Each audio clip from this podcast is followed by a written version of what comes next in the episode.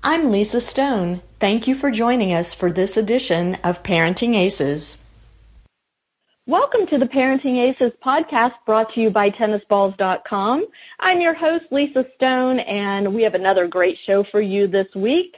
Our guest is Harsh Mankad, and Harsh has been on the show before, so uh, if you've heard him on this uh, podcast in the past, I, I know you're going to be excited to hear from him again. We have a few interesting topics to tackle today, and I'm really excited to jump in with him. Harsh is from India. He came to the U.S. to play college tennis at the University of Minnesota. And interestingly, I don't think I mentioned this last time he was on, but um, when I was at the University of Minnesota at the end of last year, I was actually sitting at the indoor courts and, and saw Harsh's name on the wall, which was really exciting for me. So um, I'm I'm so happy to have him back on the show. And you guys don't need to hear from me. Let's bring Harsh on and get this party started. Harsh, thanks so much for being with us again. You've been a busy guy traveling all over the place, so I'm I'm glad you've taken a little time out of that schedule to to chat with Parenting Aces. Yes, thanks, Lisa. Thanks for the invite. It's always great to come on the show and talk about player development with you. And uh, you know, it's very exciting. I have been traveling a lot. It, I kind of feel uh, like I'm back on the back on the ATP tour. so, but uh, no, it's been great, and I'm looking forward to the conversation uh, this this morning. Fantastic. Well, let's start out with um, your most recent travels, which was to the tennis industry conference, and uh, I know you've been posting a lot on your Facebook about people you met there and things that you saw and heard. Maybe you can share a little bit about a little bit of that with the Parenting Aces audience. Yeah, absolutely. It's uh, it's an annual conference. This year it was in Orlando. It's uh, put up by the Tennis Industry Association, which uh, releases the market data for the tennis industry. So they're sort of a leading organization in terms of everything that's happening in the industry. And uh, you know, it's, it's interesting. I was first thinking whether I should go or not, and, and but I'm so glad that I went because it's really the one key conference that brings together a lot of tennis uh, facility owners, general managers, directors of tennis, uh, and then other leaders in the industry, uh, as well as a lot of companies, a lot of new companies, and then the established companies. So it was a great uh, sort of combination uh, and uh, for me, it really opened my eyes up to all of the relevant topics in the industry. Um, so I'll touch on one or two key ones. The, the theme of the of the conference was around innovation, and uh, there's a lot going on in the innovation space, uh, particularly in technology. A lot of new uh, devices, uh, wearable devices, a lot of software programs that are helping tennis uh, programs automate a lot of their services. Then products like Tennicity, which are also more focused on the player development piece and using technology to maximize the potential of players. Uh, so there's a lot going on, and uh, it's good to see so much innovation and and also encouragement from the tennis industry uh, to companies to bring new ideas and and ultimately help tennis programs succeed and help players succeed. Um, one point on the tennis program side, I think a lot of tennis directors are looking for ways to grow their businesses. And so looking for new services and uh, trying to create new value.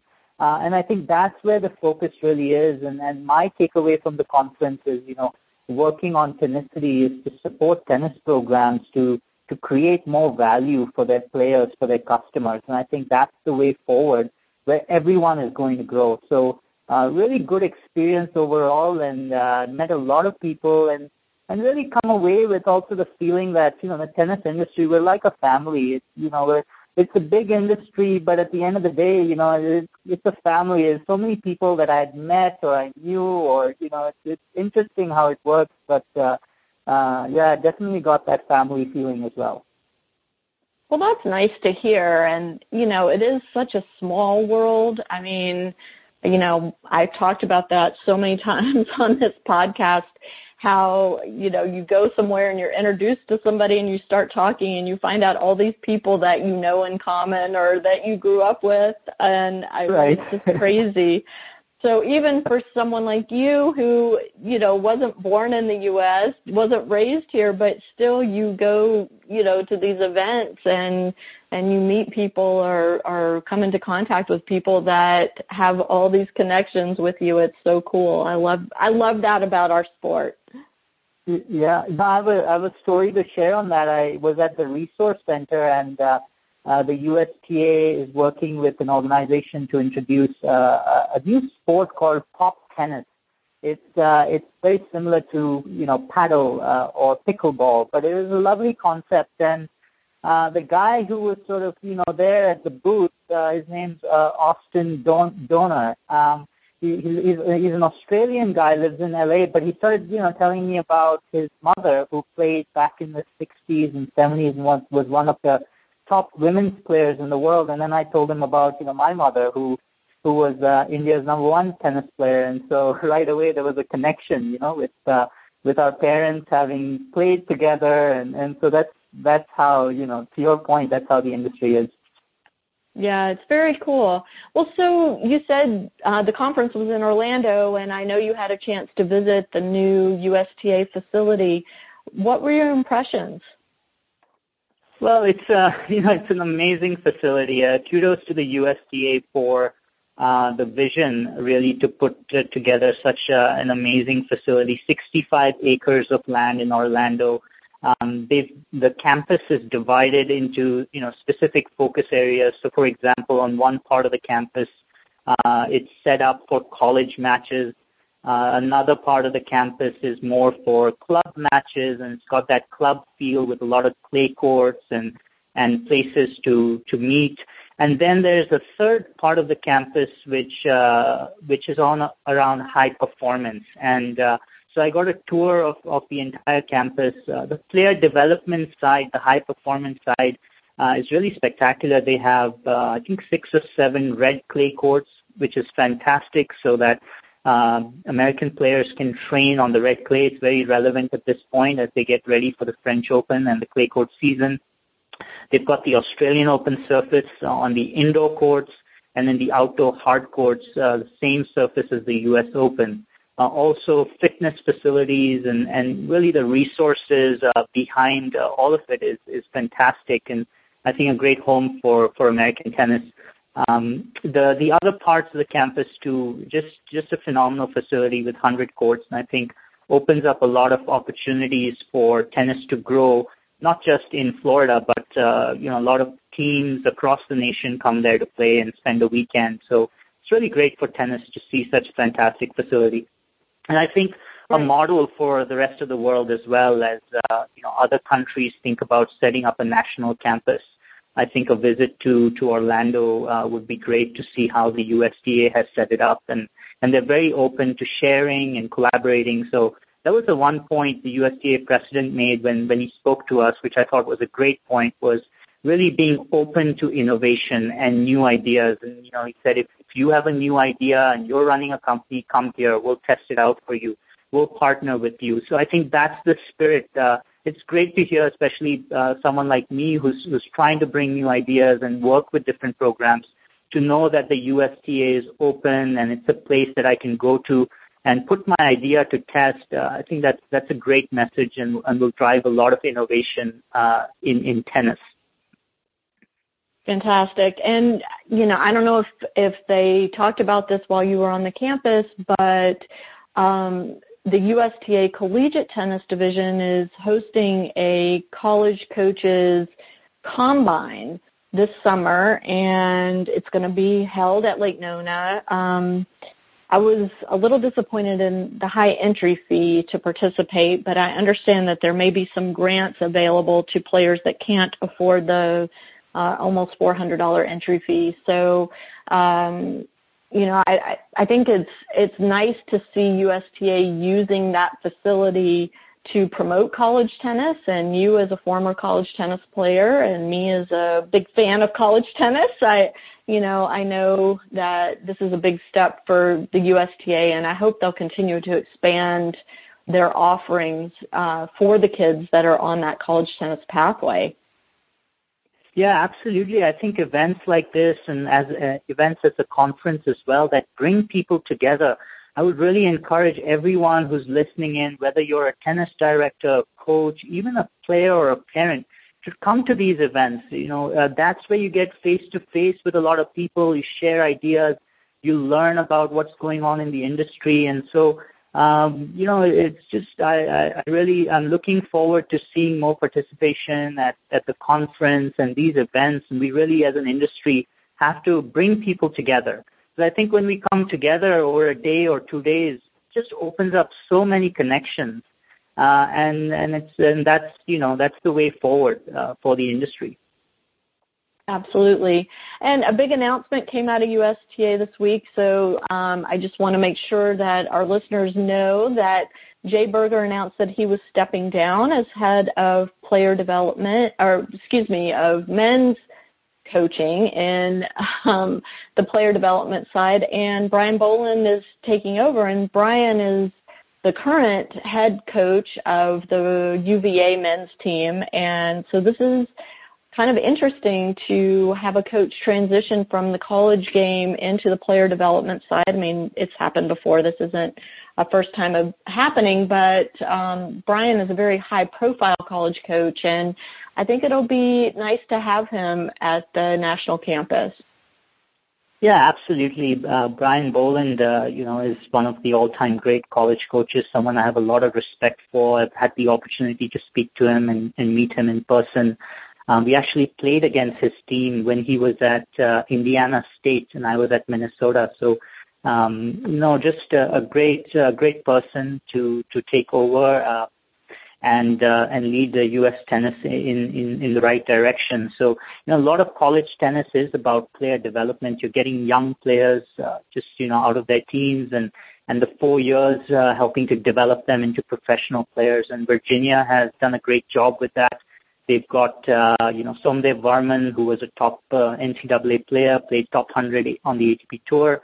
Um, my doubles partner, Treat Huey, who's also a Virginia grad, who who's now in the top uh, 25 in the world in doubles. So Virginia has a, has a great track record of developing players and taking them to the next level. And um, to have a leader like Brian Boland step into that position, I think it's it's going to be phenomenal for U.S. tennis and very exciting, and uh, yeah, it's a lot of lot of good pieces coming together. Fantastic. And so this is a great opportunity to kind of segue into the meat of our conversation today and what I really want to hear you talk about, which is this whole concept of player management versus player coaching. And what is the coach's role with a developing junior player. And and you've done some writing about that on your Facebook page and that's kind of how this topic came up. I saw your Facebook post. I was like, "Oh my gosh, we need to talk about this on Parenting Aces for sure." Um, I love this whole idea of the coach as a manager. And so I'm going to be quiet now, Harsh, and I'm going to let you talk about what you see as the definition of a tennis coach versus a tennis manager as it pertains to a junior player from a beginner all the way through to a player that's transitioning to college or the professional tour. Yeah, it's it's a very interesting topic, and as I work more on Tennicity, of course, I've been thinking very deeply about player development because our platform uh, fundamentally supports player development. Uh, and when you really drill deep into what coaching is and what player development is, um, there are a lot of areas where they intersect. But player development really is about a journey. It's about taking a player from where they are today to to a place uh, where you know you want to take them tomorrow, and that that's much bigger than coaching on the court. So I suppose when I'm talking about coaching, uh, I'm referring more to what happens on the court when you're one-on-one with the player or the group, and you're doing a drill and and you're you know providing tips uh, and so forth. But player development is much bigger. It starts with the game assessment, having clarity on where the player is today, what are their strengths, what are their opportunities, uh, where do they stand relative to the competition, and, and what are the key things that they need to work on. Uh, in my experience, at every level of the game, there are always a, a multitude of things that you can work on. Any player, whether it's a beginning level player, a club player, an adult player, or it's the top player in the world, there's always a multitude of things that you can work on. The player development, when you when you talk about that, it's really the job of the coach to distill that down into the two or three things that are most important for you to work on. So it starts with that kind of thinking uh, and clarity, and once that that is set, then it's about customizing the training, making sure that the player is working on the things that they need to work on, uh, having a mechanism in place to, to evaluate their progress, making sure that they are in fact moving in the right direction, and then learning, learning from training, learning from matches, and then that goes back into the starting point, which is the assessment. So it's really a circle. Uh, and, uh, you know, if we drew it out, it would start with the game assessment. It would go into training. It would then flow into assessments flowing back into learning that then again reinforces uh, sort of the objective. And you have to connect all those dots. So for a coach who's really focused on player development, uh, that that coach is is continuously thinking on that plan. Every every touch point, every experience is part of that journey. Um, and so that's what player development is about. Uh, and and the difference of you know as we compare it to coaching, in the sense of just coaching on the court, coaching on the court is a, is a, is an isolated event. It's uh, me meeting a player and coaching them for that one hour, and, and and I might meet that player again in four days, and I might meet them again in ten days. But it's those are isolated events, and uh, and again, player development is about really connecting those events making them meaningful and part of a bigger plan. So, when a parent is seeking out a coach for, let's start at the beginning. Let's let's say they're you know five six year old, um, they want to introduce their child to the the sport of tennis. What are some of the questions that they need to be asking of the coaches that they interview for for this quote job of of working with their child? Yeah, it's, it's a great point. I think at every level, uh, parents are evaluating the programs, right? And so, so I think the parents' role is to to to evaluate the right program, and there's a lot of trust to make sure that their child is getting the attention they need, and, and there is a methodology in, in place. And so, I would ask the coaching team uh, what their methodology is, uh, and you know, I think coaching teams also need to take a moment and, and take some time to really think through what is their methodology? Uh, how do they, you know, what are the key indicators that they work on? For example, right at the start, what are the three things that they try to help their players learn? Is it the point of contact? Is it the right grip and the swing? And so, so that's that's kind of the level of of where things need to be defined.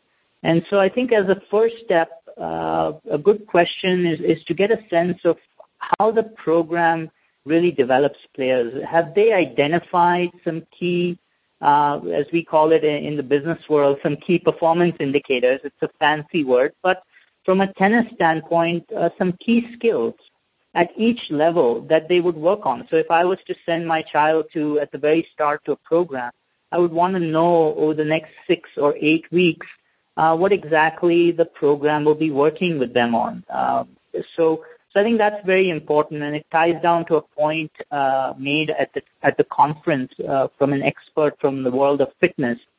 And what she was saying was the need for tennis to learn from fitness and put together some short-term programs that have measurable outcomes. And and what that makes uh, the tennis programs do is think a little bit more clearly and dig a little deeper on what exactly they're trying to help players with. Anytime we get some measurable outcome, it makes it very clear, very tangible, and it, it drives a lot of focus.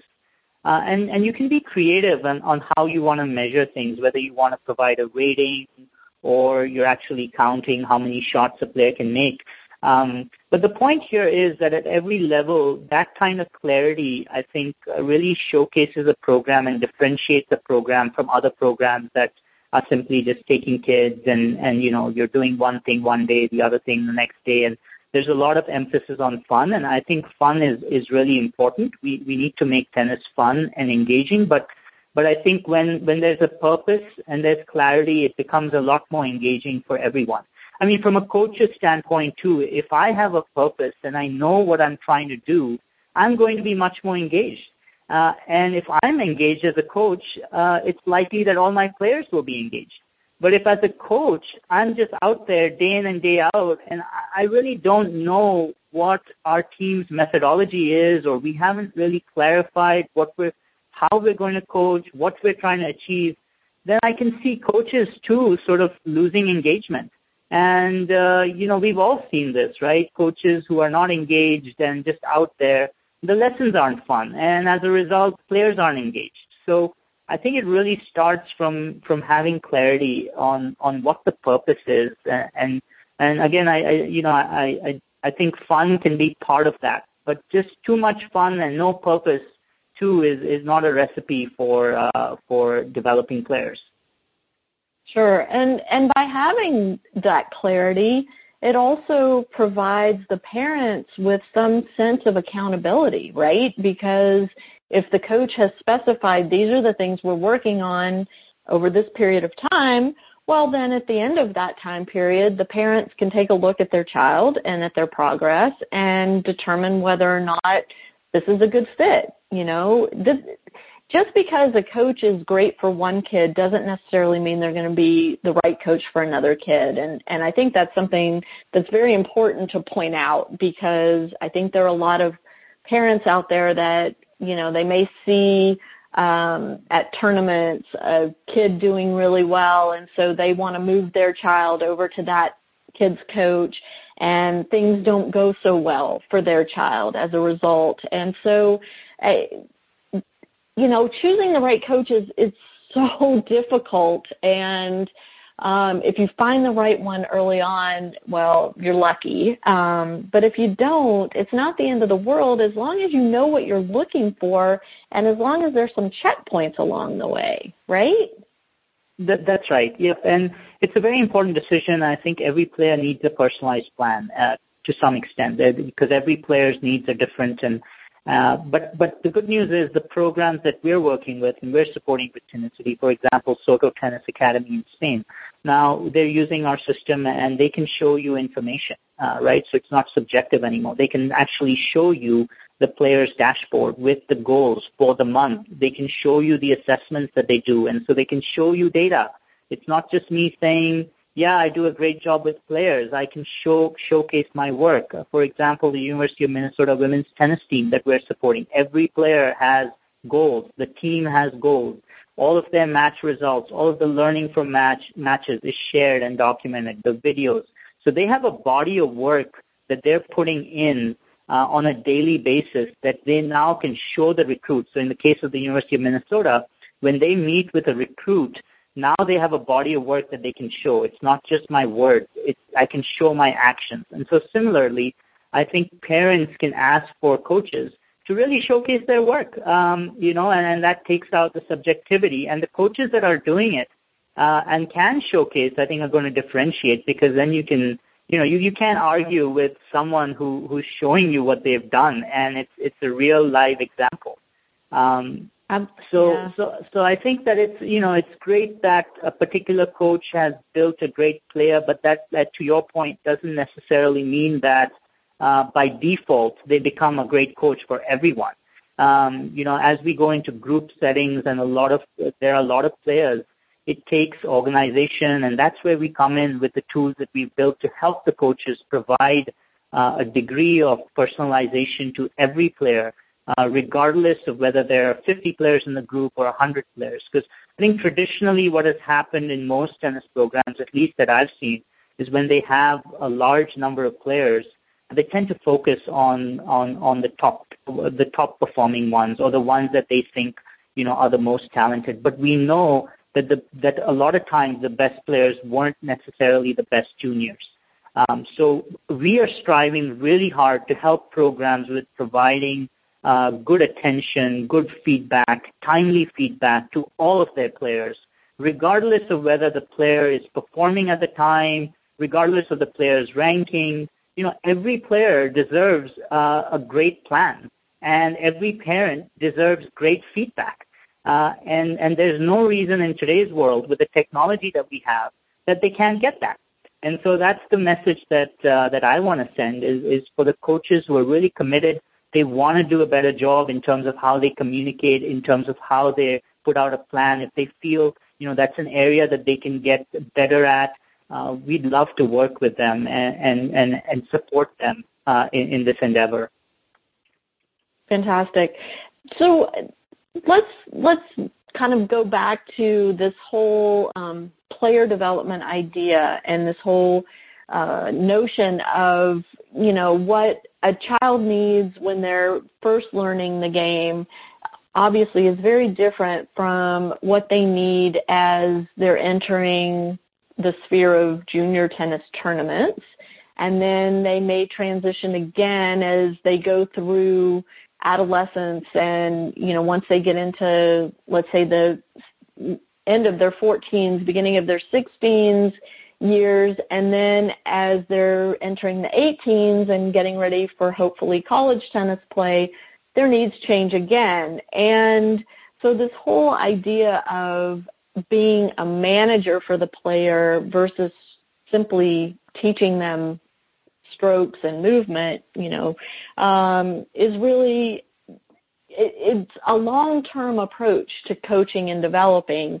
And so at the point where a player is ready to, to make that transition from one stage to the next, are there different aspects that we parents should be looking at or different questions we should be asking of the coach to ensure that they are still the right coach to guide our child to that next phase?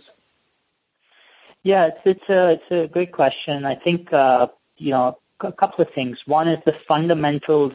Uh, I, I really believe the fundamentals are the fundamentals. Uh, that's the same whether you're a basic player or, or a top player. And, and, and what I mean by the fundamentals is how you evaluate a player and how you take them from point A to point B. Um, of course, the skills uh, and the needs of the players change and evolve uh, and, and become a little bit more sophisticated as they as they as they progress. But uh, I think a couple of points. One is the long-term approach.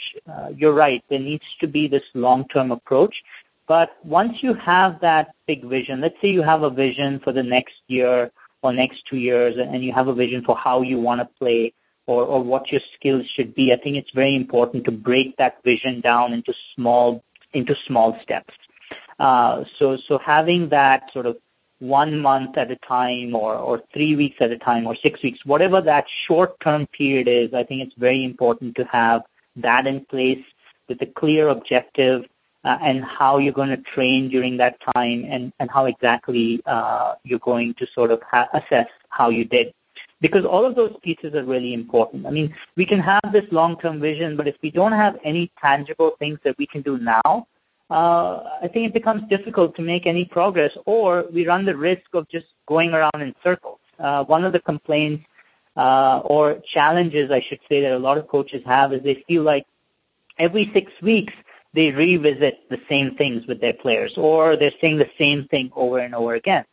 Uh, and so I think having clarity on, okay, you know, the next six weeks we're going to do, we're going to really focus on these one or two things this is how we're going to train. These are the drills that we're going to do uh, consistently, and then here's how we're going to assess our progress.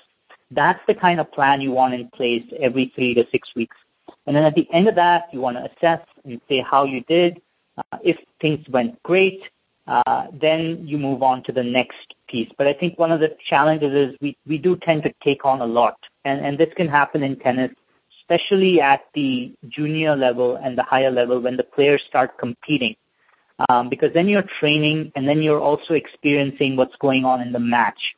And there's feedback that comes back from a match. And depending on how you play, uh, there's a lot of sort of reaction to that. So having a plan in place allows the team to stay focused on the big objectives and not sort of be so reactionary every time, you know, the player plays well or plays poorly uh, now all of a sudden there's this risk of sort of panicking and then moving on to working on your serve uh, when in fact you still have to improve your forehand. So uh, I'm not saying that you know practice shouldn't be sort of an overall practice where a player should get a chance to work on all aspects of the game. But from what I know and from what I saw was at any given point, players really used to zero in on two or three things that they really wanted to improve. And once you improve those areas, that's the time to move on to the next. Uh, so, so I think having a systematic approach that is broken down into smaller steps uh, will keep everybody on the team uh, sort of focused. And so at, at the very start, there's there's a lot of focus on the fundamental skills, right? Learning the right grip, learning the right point of contact, developing the right swings, good footwork. There's so many pieces that come um, first, starting with consistency. Once you're able to hit the ball over the net consistently, consistently, then you can mo- move on to to more advanced skills such as direction and depth and power. So I think the first few years, it's really a focus on developing a solid base for your game, being able to hit all the shots, being consistent, making the uh, contact with the ball in the center.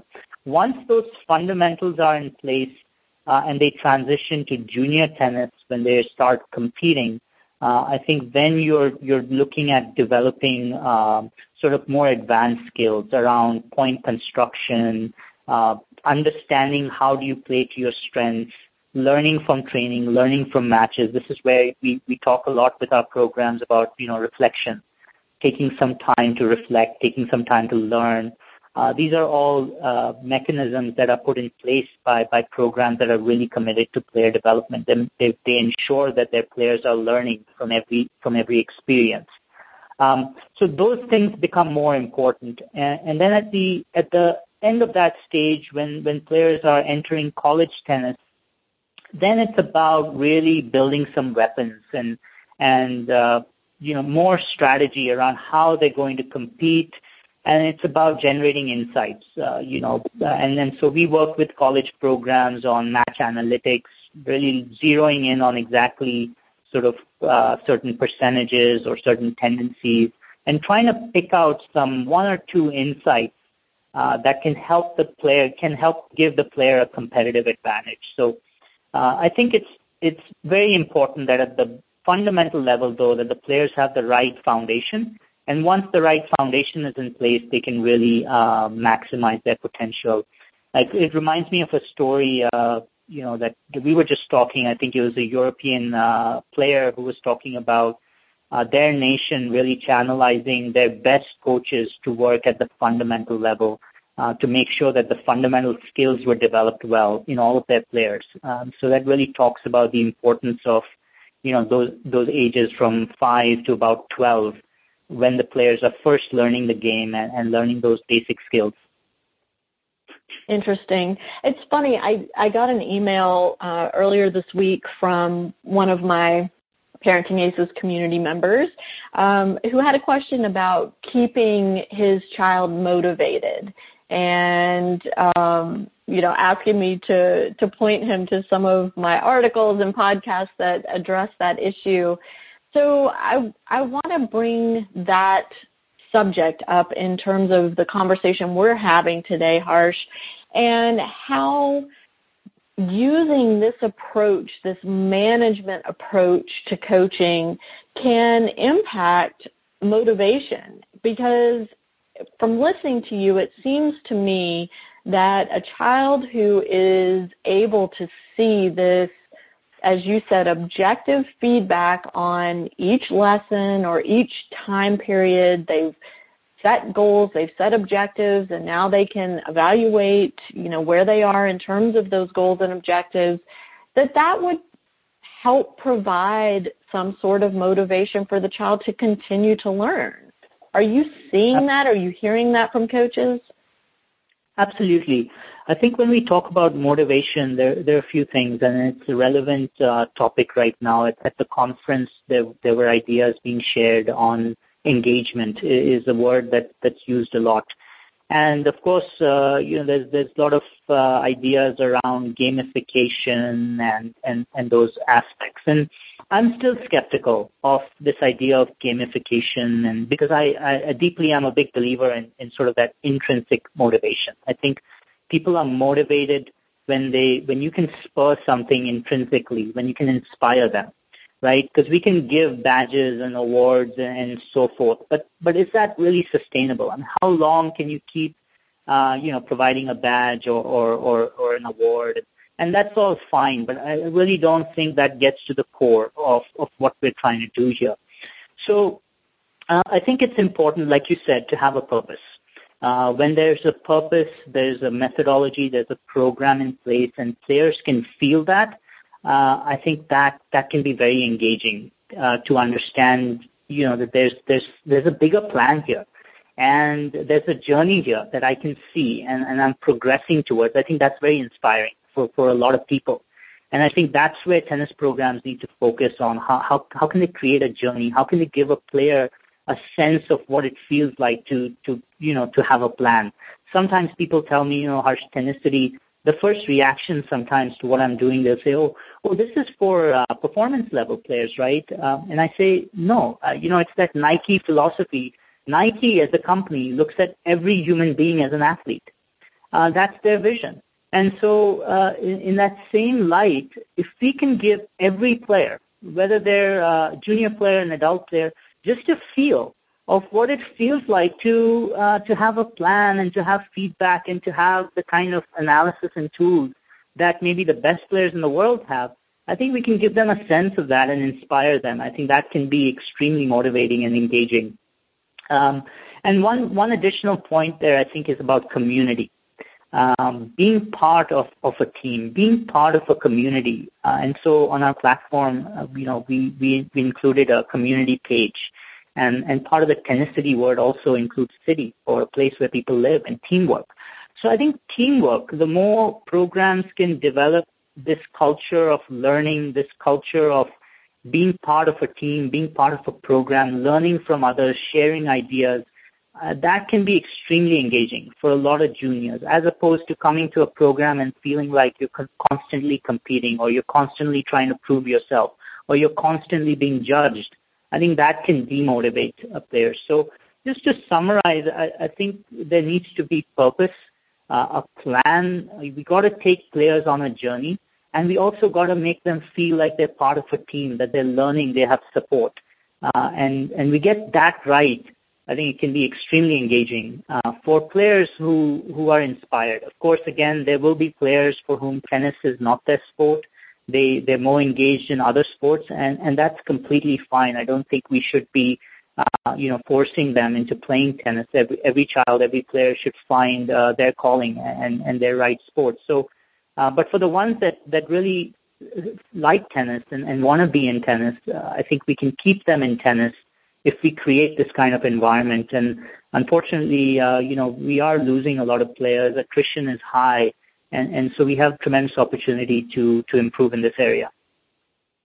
I think it'll be interesting if there's a way to track either through Tennicity or through other means the the retention rate to the sport when coaches use a plan like this. I mean, to me, it's just kind of a no-brainer, right? That having a plan fosters engagement. It fosters accountability. It fosters, you know, in, in kids that are drawn to sport, um, I would say in the majority of cases, I don't have any scientific backup for this, but in the majority of cases, these kids are by nature competitive. And so for them to, you know, kind of compete with themselves to reach that next step in their developmental plan, would be a positive thing and a and an, a motivator and and a reason to stay engaged in the sport. Um, it, you know, it'll it'll be fun to kind of track this and and see what happens with burnout and and attrition rates. That's right. Uh, so actually, there was uh, an expert called to the conference who had data on just this piece, and uh, I, I think it was uh, uh, uh, sort of um, retention was in 90% when there was a purpose and plan, and attrition uh, sort of and it, it sort of fell down to 48% or 50% when when there wasn't a plan. So clearly there is data showing that when there is a plan and purpose, retention is much higher and engagement is much higher. And, and I'd say that uh, you know engagement again, uh, the competition is good, but but what we're also thinking a lot about is is maximization of potential. And so if we can inspire uh, players to, to, to maximize their potential, wherever that might be, to be the best player they can be. So it's not really about me competing against someone else. Uh, it's really about me trying to bring the best out of myself and the best out of others around me. See, this is the key piece here too as we think of community. How can I be in a tennis program not only be the best player I can be, but play a role in helping other players succeed?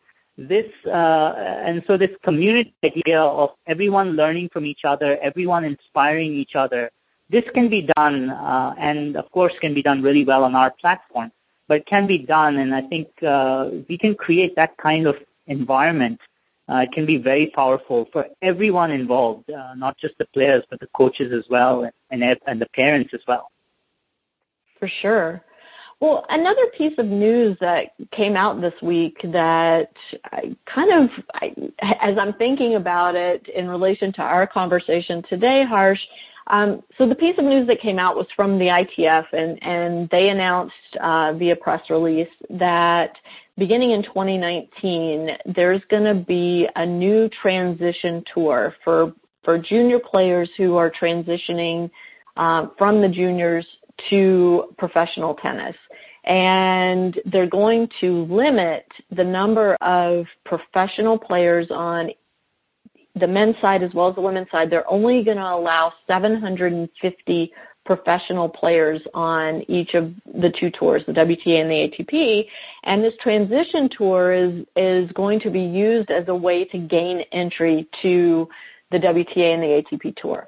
And the reason I'm mentioning this, because parenting aces, we don't really talk about professional tennis all that much, but what kind of went uh, on in my convoluted brain was what if the coaching organizations did something similar and had, you know, these designations of tennis teacher versus tennis coach versus tennis manager and limited the number of actual tennis managers, which would, you know, in, in my vision in my head would be the top level of the pyramid, and that you as a coach would have to go through these different levels and earn your way to that highest level of manager by demonstrating that not only do you know how to teach the the fundamentals of the game, but you know how to develop a plan to take a player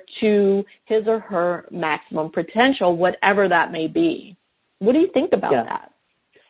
Yeah, I think coaches' education. Um, you know, I'd have to think a little bit more about sort of uh, the the stratification that that you mentioned and and uh, and regarding the professional tour, it's interesting um, why they're limiting it and so forth. But uh, but to your point, I, I think the coach's education is, is very important, and and there are efforts being made, and you know through various organizations to to offer workshops and and help coaches develop their skills. I, I think that's that's very important. So having a pathway uh, to to go from a young coach to a more experienced coach to to uh, eventually a, a, manager of player development. That that's a very exciting pathway, and I think we can, we, you know, the industry uh, should definitely put resources behind that to help coaches sort of travel that pathway. And because continuous learning is so important, right? As we talk about coaches being engaged and wanting to be in the industry, and the industry retaining the best coaches.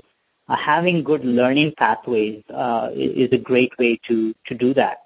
Um, the one point I would say is to encourage coaches to to move in the pathway, move from you know graduate from being a coach to more of a play, you know person who develops players.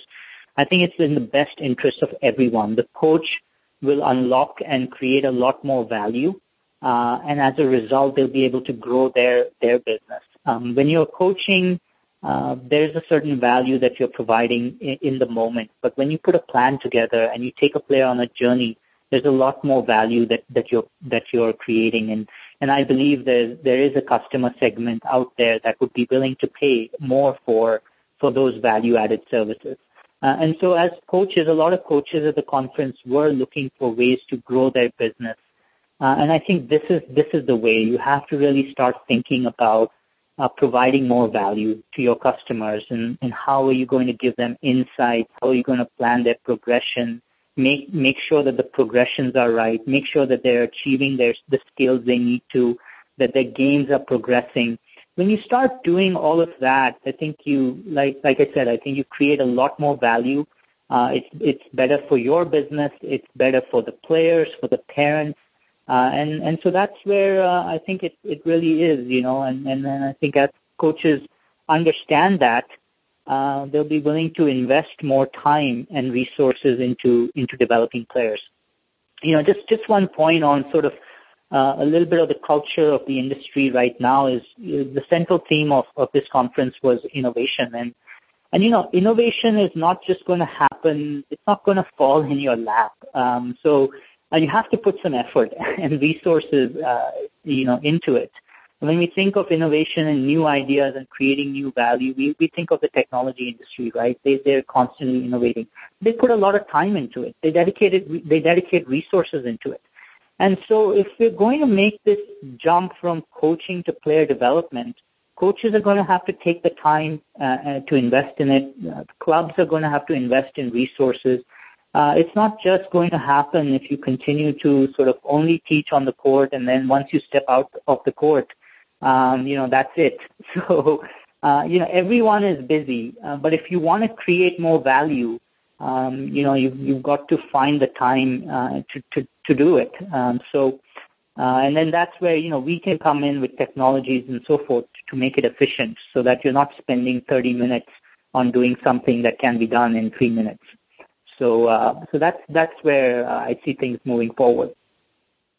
Well, I hope you're right. I hope that the coaching industry really does take to heart this message that you know they they have to continue learning and getting better and I've talked a lot on this podcast and in my writing about my feelings about uh, having mentors. I think having a mentor as a coach is huge. You know, I think that there are so many uh, experienced, knowledgeable, fantastic tennis coaches out there who would love nothing more than to share their expertise with coaches coming up. But, you know, maybe the young coaches don't feel comfortable asking or they you know they feel like they don't need the help or whatever but in my opinion i think these mentorship types of relationships would go a long way toward achieving that goal of bringing everybody up yeah yeah and, and we've got to be efficient. So that's really where uh, I think there's a big opportunity to drive more efficiencies in the industry and how we communicate to players and parents, how we manage their data, how we manage their results. As we become more efficient with our time, we can be more productive with our time. And I think when you talk about player development, it's really about being productive and being efficient with your time. So it's not about doing extra work. It's about working smarter. And we want to work with a lot of coaches and programs to help them work smarter, uh, to help them be more efficient, and eventually to help them generate more value for everyone. That's how everyone is going to grow. But if we stay in the past, we just keep doing things the way we did, and we're inefficient, we're not productive, and we're not generating any new value, then no one's going to grow. Uh, so, so uh, I think this is this is uh, you know uh, the clear message, and again, I'm very optimistic because a lot of coaches uh, are are uh, you know moving in this direction. They understand this deeply, and, and they're committed to to doing the best they can and to learn about new technologies and new ways of of working to to unlock new value. Well, that's encouraging to hear. I'm I'm glad that you said that. Um, so, Harsh, if people want to learn more about Tennicity or if they want to find you, what's the best way to do that? Well, the, the best way is, uh, you know, thank you for that, Lisa, but the best way is to, uh, to reach uh, our website, www.tennisballs, tenicity.com, T-E-N-I-C-I-T-Y. And there is uh, a way that you can contact us uh, if you if you message me through the website. It sends an e- uh, email straight to, to, to my email. Uh, my email is a great way, harsh at tenicity.com, Facebook, LinkedIn. We're on all of the uh, social media channels. So if you want to be plugged in to what Tennicity is doing and, and, and largely plugged into player development and, and how we're thinking of these things and working with different uh, coaches, I think the social media is a great way as well. Um, so, so uh, no, very, you know, very happy to speak to any players, parents, coaches that uh, that found uh, any of these points interesting and want to discuss more. I'm always open to uh, to conversations and, and sharing ideas. and just to clarify, Harsh, Tennicity is a platform that the way you have it set up, ideally, it would be uh, an entire club or an entire program that would adopt it. But could an individual coach and individual player set up on Tennicity as well? Yes, absolutely. Actually, we do have a few customers where it's one coach working with uh, just a few players. So in that case, uh, I would encourage the coach or the player or the parent to, to contact us. We, we work with them on flexible pricing options. Um, and so it's absolutely something that a parent can also use to manage the development of their child uh, with the help of their coach or for a coach who has a small program. We want to accommodate uh, all sizes of programs. And, and really what it is, is it'll be a really good support uh, to a coach who's, who's putting together a development pathway and trying to manage it with data. Uh, secondly, we do have video and match analysis tools that are very effective in learning from videos and matches. Um, and then additional tools for communication with the players and parents. So uh, it's a holistic site uh, that that we can roll out over time uh, and help the coach drive more efficiency and be more productive, and, and again generate more value for the players and parents. Wonderful.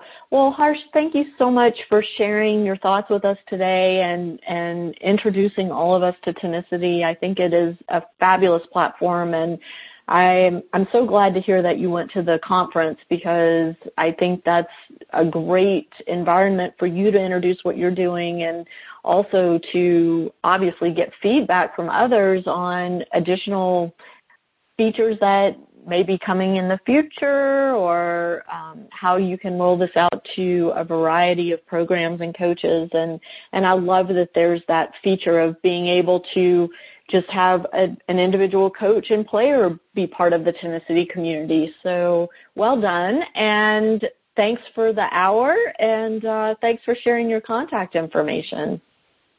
Thanks so much, Lisa. Your encouragement has been great. And, you know, last, I think we spoke a couple of months ago and since then, we've got Soto Tennis Academy now, an international academy with 75 players and parents and and uh, a staff of over you know 10 coaches. They're all on the platform using it. We've also launched with the USTA in the northern section, so we're making good progress and uh, really appreciate the support and encouragement that, that you've offered right from day one. So um, it's exciting to to be part of this journey. Well, for me too. So thank you again for being with us. And to the listeners, thank you for tuning in to this edition of Parenting Aces. I'm Lisa Stone, and you've been listening to the Parenting Aces podcast for tennis parents by a tennis parent. If you like what you've heard, please subscribe to us and write a review on iTunes. For more information on navigating the junior and college tennis journey, visit us online at parentingaces.com. As always, a huge thank you to our sponsor, tennisballs.com.